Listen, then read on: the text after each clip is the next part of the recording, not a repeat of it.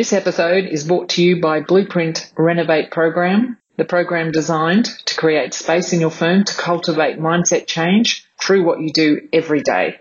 Visit blueprinthq.com.au slash contact to start the conversation.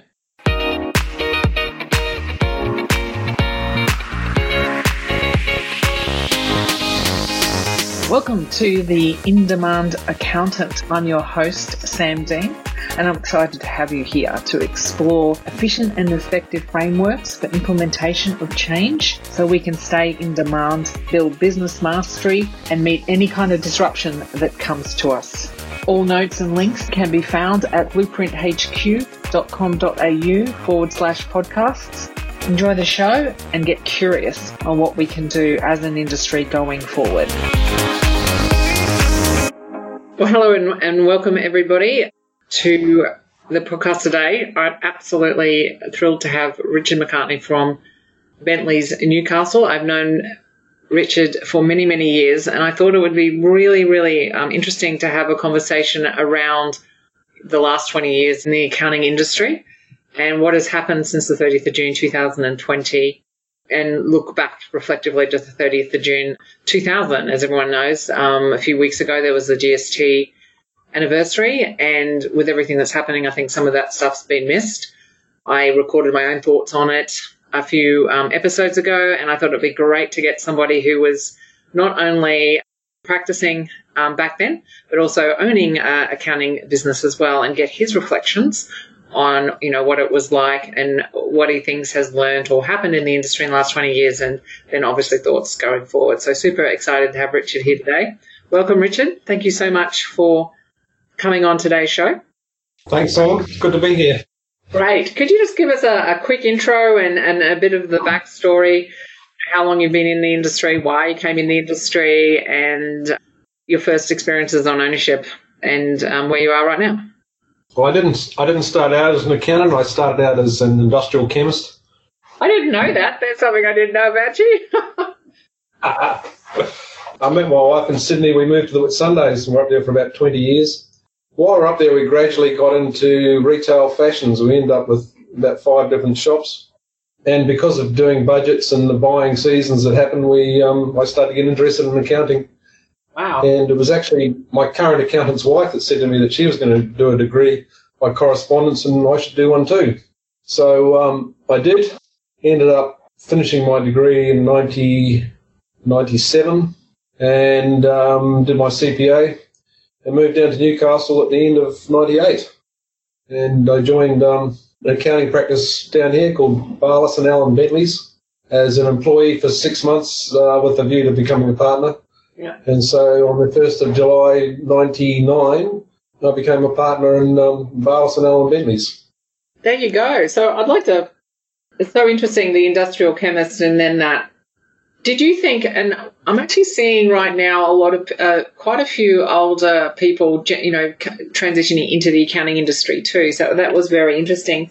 Do you think that your previous experience and actually having business experience before you actually did your accounting degree gave you, you know, a good framework and, and, you know, how did you leverage that experience? Because then that's a pretty short track, obviously, from when you got qualified to, you know, being a partner as well. So do you think being a previous business owner and doing that helped you with that? Or how do you reflect back and, and think of the strengths that you gained from that previous experience?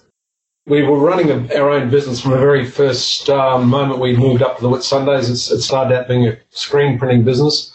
So we're into sort of wholesale really. And um, we went into retail gradually from there, opened a little you know, screen printing shop and then started getting the old, you know, remember the Bali fashions um, come through and, um, and very popular up in the Whitsundays, of course, being mm-hmm. the, the climate that was, that it was. So when I first started doing my degree, I actually started doing people's, other people's books for them as well.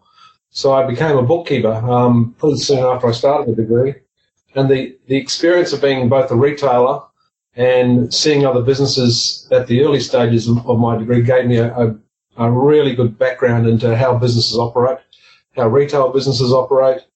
So yes, by the time I moved down to Newcastle, I had the experience to become a partner. I hadn't quite finished my CPA, but that didn't really um, hold me up. I couldn't get my tax agent's registration until I'd been down here for 12 months.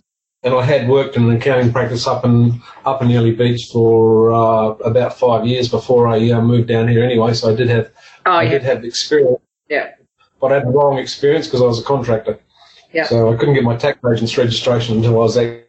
Fantastic. And I always find it super curious and when you start looking in the background of some accountants and you know the differences and in experience from just sort of sticking to one degree and you know everyone always says that you know back when you would have started the people sort of you know become an accountant and stay an accountant whereas quite a lot of people I'm interviewing have started somewhere else and you know come into accountancy. And so we have had shifts in our the older generation as we are, um, we have had shifts in our careers and we are seeing that more and more, obviously, with our new tranche of um, accountants and stuff coming through and the new generation of, of employees um, will and expect to transition their their experience, you know, across a, a many careers and not just one or two. So it's interesting that you did, you actually did that too.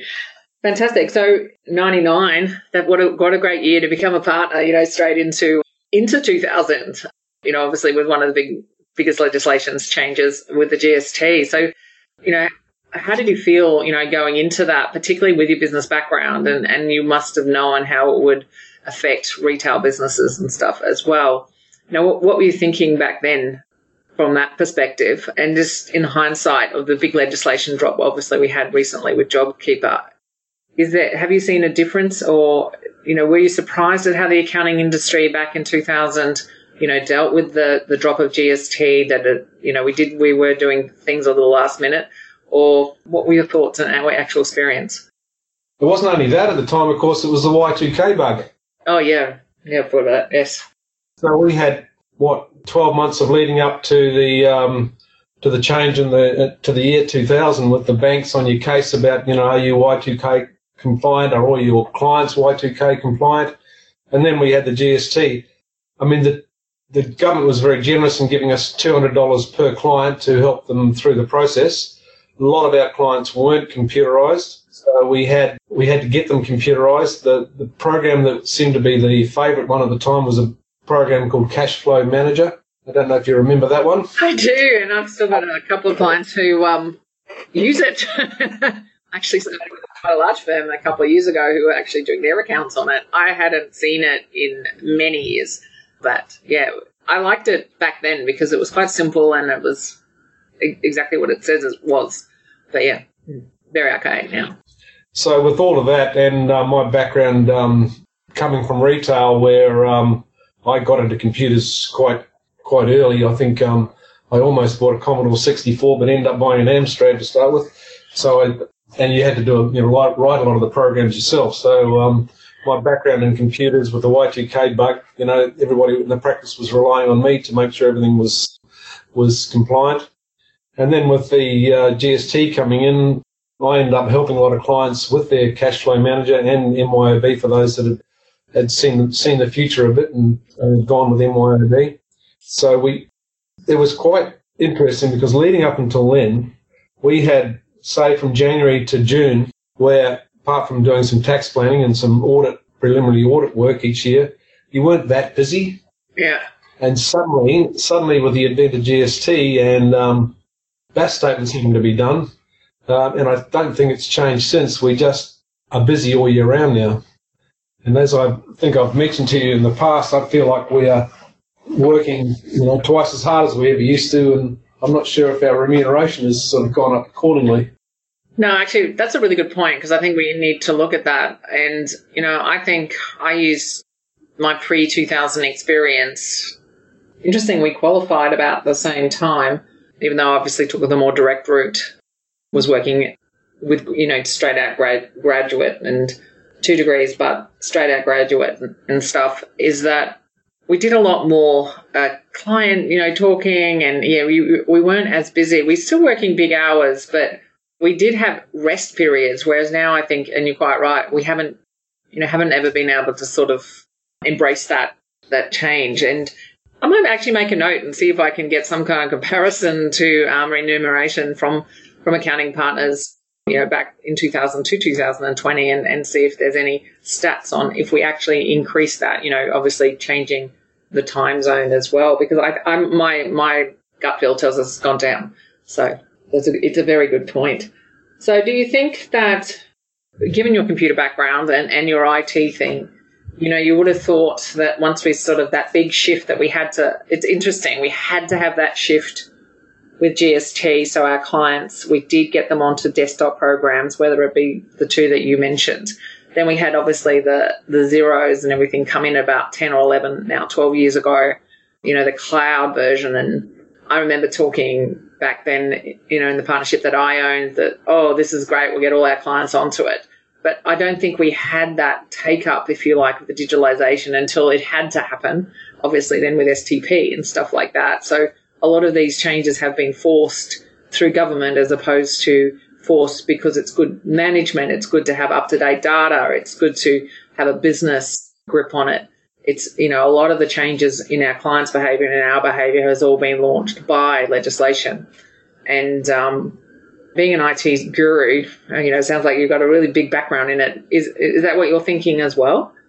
That the take up of um, technology has been forced as opposed to people taking it up because of the efficiencies and, and the information? Yes, I definitely think it was it was forced on people, but you know it was a great outcome really because your clients didn't know how their business was going until they came to see you, usually at least six months after the end of the financial year, and then a lot of times their work wouldn't be done for another two or three months. So it was a fair fair way down the track before they even knew if their business was going well or not going so well. And at least with the BAS statements coming in, they, they were forced to recognise when things were going well and not going well. That's a great point. And then do you think the shift in 2000, I think Xero was 2000 and I'm going to say seven or eight or somewhere around then when it first sort of came around. Did many of your clients shift over or did you guys shift over?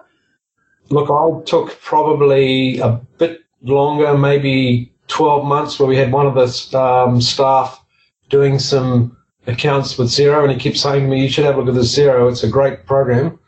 And eventually, I did look at it, and I just I just took to it like a duck to water.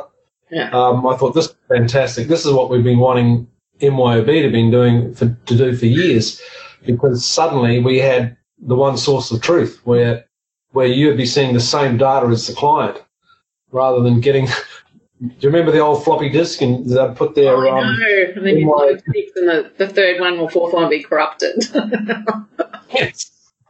And if you didn't grab that floppy disk as soon as it came in yeah. and test it, if you put it out the back and, and waited till you got round to it, and that could be a month or six weeks down the track, and then you pulled the disk out and it was corrupted, and then you had to go back to the clients and say, oh, I need a new copy of your data file because this one's corrupted, and, and you're thinking, you know, I should have looked at this six weeks ago.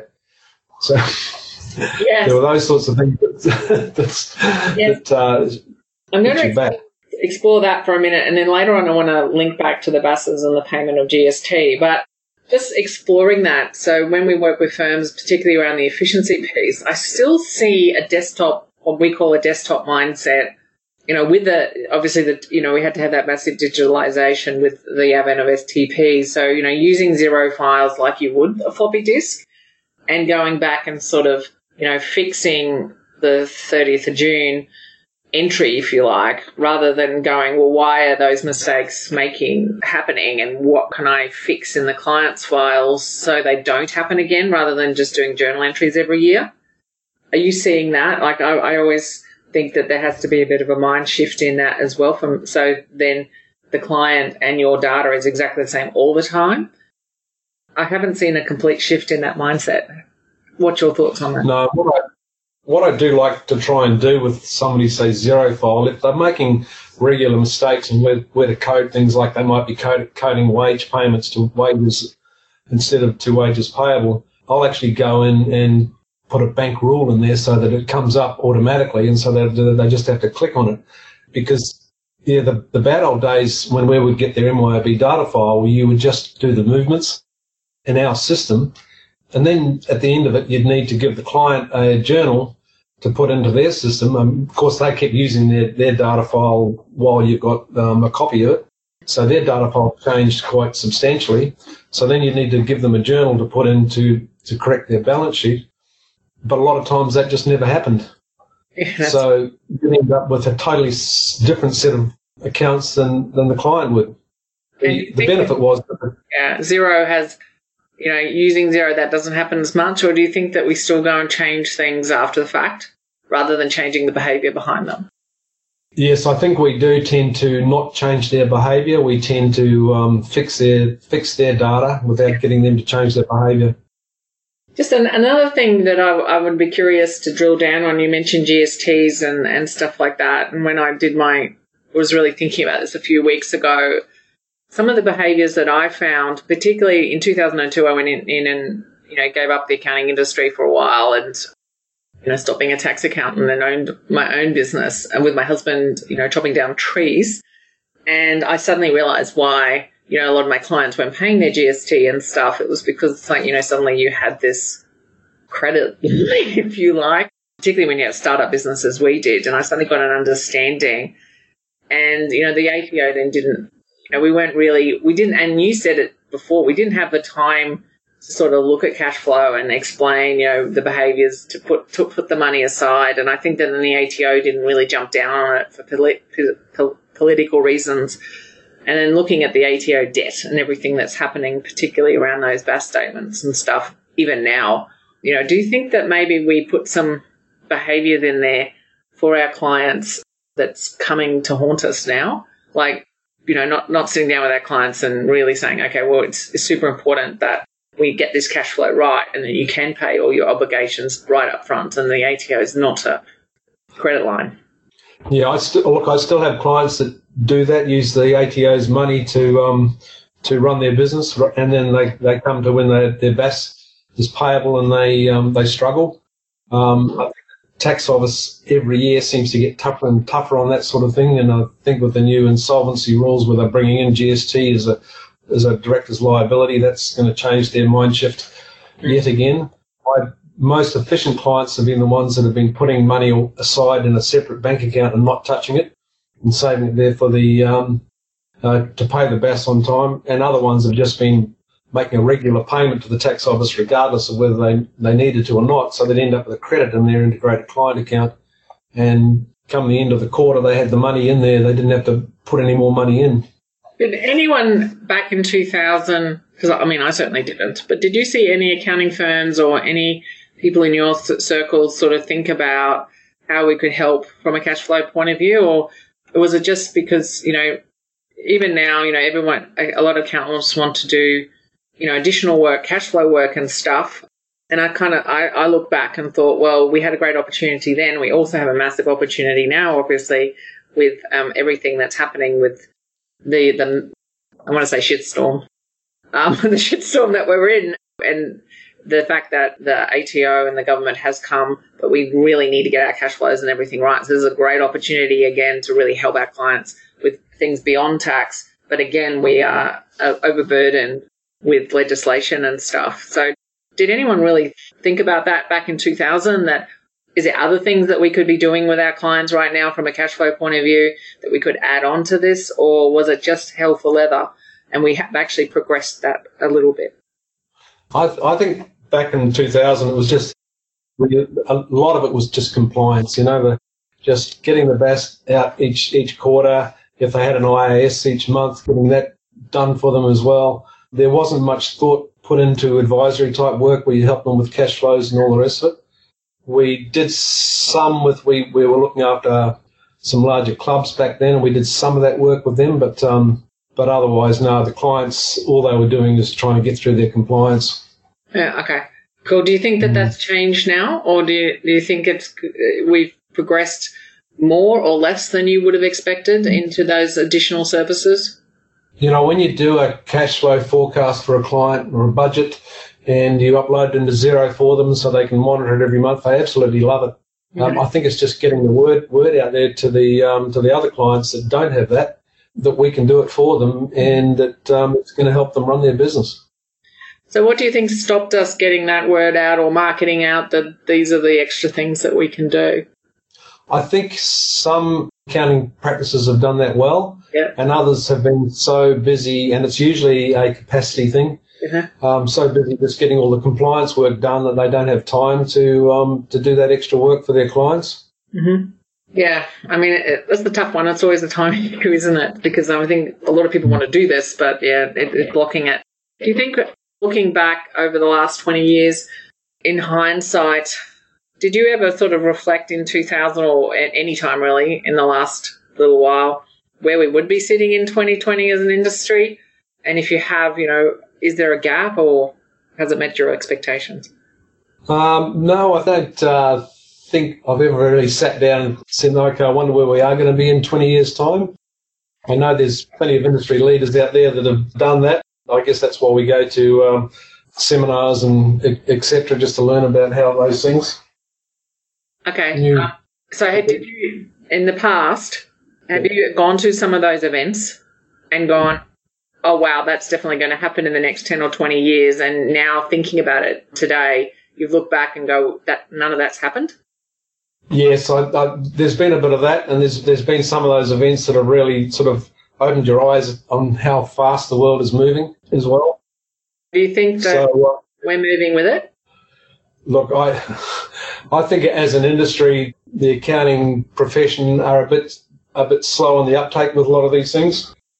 There's some that do do it well, and but I, I reckon the majority of us just coast along, and well, not really coast along, but just try and get through the work that that the clients keep dumping on them without having any time to uh, to innovate. Yeah, fantastic. And I think that's you know one of the big reasons. Not that people necessarily don't want to; it's just that they don't know how to, and or even how to do it within the, the compliance space and, and the time restraints that that puts on us. So, um, yes, it's one of my missions anyhow to see if we can undo that. So, if we're sitting here, um, maybe not twenty years, let's just say ten. What would you have liked the industry to look like? You know, what what would you think an accountant and in-demand accountant would actually look like? Um, have you? I mean, I know I'm probably putting you on the spot, but Well, I think down the track there'll be a lot less compliance work. I think a lot of it will be automated from the tax officer's end. So the in-demand accountant is going to be one that going to be able to give some really good advice to businesses on. Look, I think cash flow is probably my number one thing in a business that that businesses really need to understand how their cash flow works. When there's going to be shortfalls in their cash flow, when there's going to be excess cash flow, because they the biggest question I get asked is, I've made all this money, but how come I haven't got any money left over or any money in the bank? Or how come I, I haven't um, haven't been off to pay off my house or those Yeah. sorts of things? Because they don't really understand how profit ties in with cash flow. So a real education element to that too, uh, education, Mm. financial literacy, and then that will get them to understand why this stuff's important. Yep, no, I agree.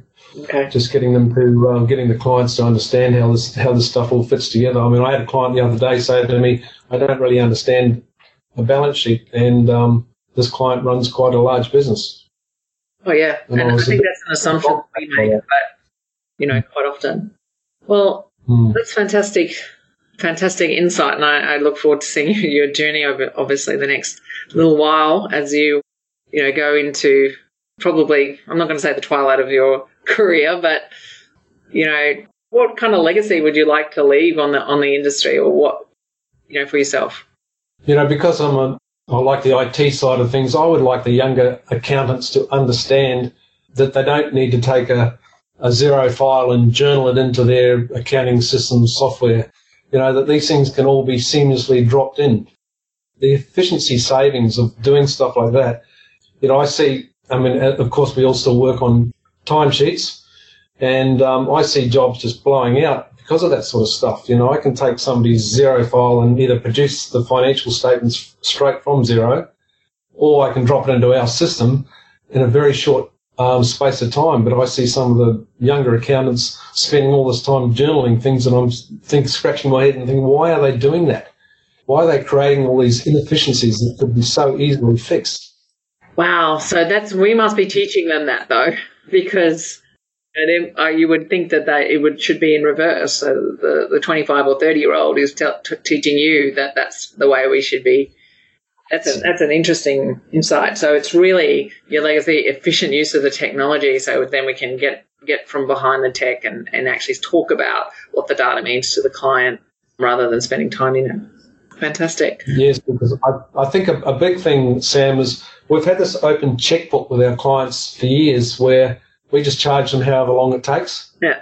To me, is just totally wrong. You know, there, there should be a, a price. And I've got a few New Zealand clients, and, and over there, they're way better at saying, this is what it's going to cost. This is what I want you to pay us each month. And if the job blows out, it's the accountant's fault, not the client's fault. You know? Yeah. Mm. Cool. And then, you know, really working with the clients to make that efficient so they can get us great data so we can do what our magic is, which is not data processing. It's advice around it. Very good. Well, I always like to leave with your top three tips. So, you know, someone new coming in the industry or accountants today, what would be your top, very quick, you know, three tips on, on what they, they could do, um, you know, outside of what you already suggest or even from a personal point of view, you know, going forward into the next 20 years? I think understand the client's needs, Mm-hmm. what's keeping them awake at night, Yeah. create efficiencies in your in your practice, and enjoy what you're doing. You love what you do. Fantastic. Thank you so much. They, they're great tips.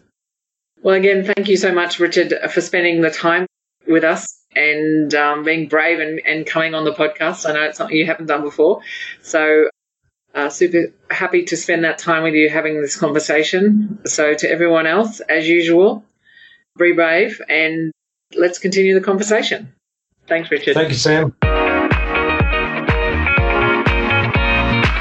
Thank you so much for listening. I hope you enjoyed that conversation. To check out more information on all things Sam Dean and Blueprint, go to the website blueprinthq.com.au. And remember, continue the conversation and be brave. See you next time.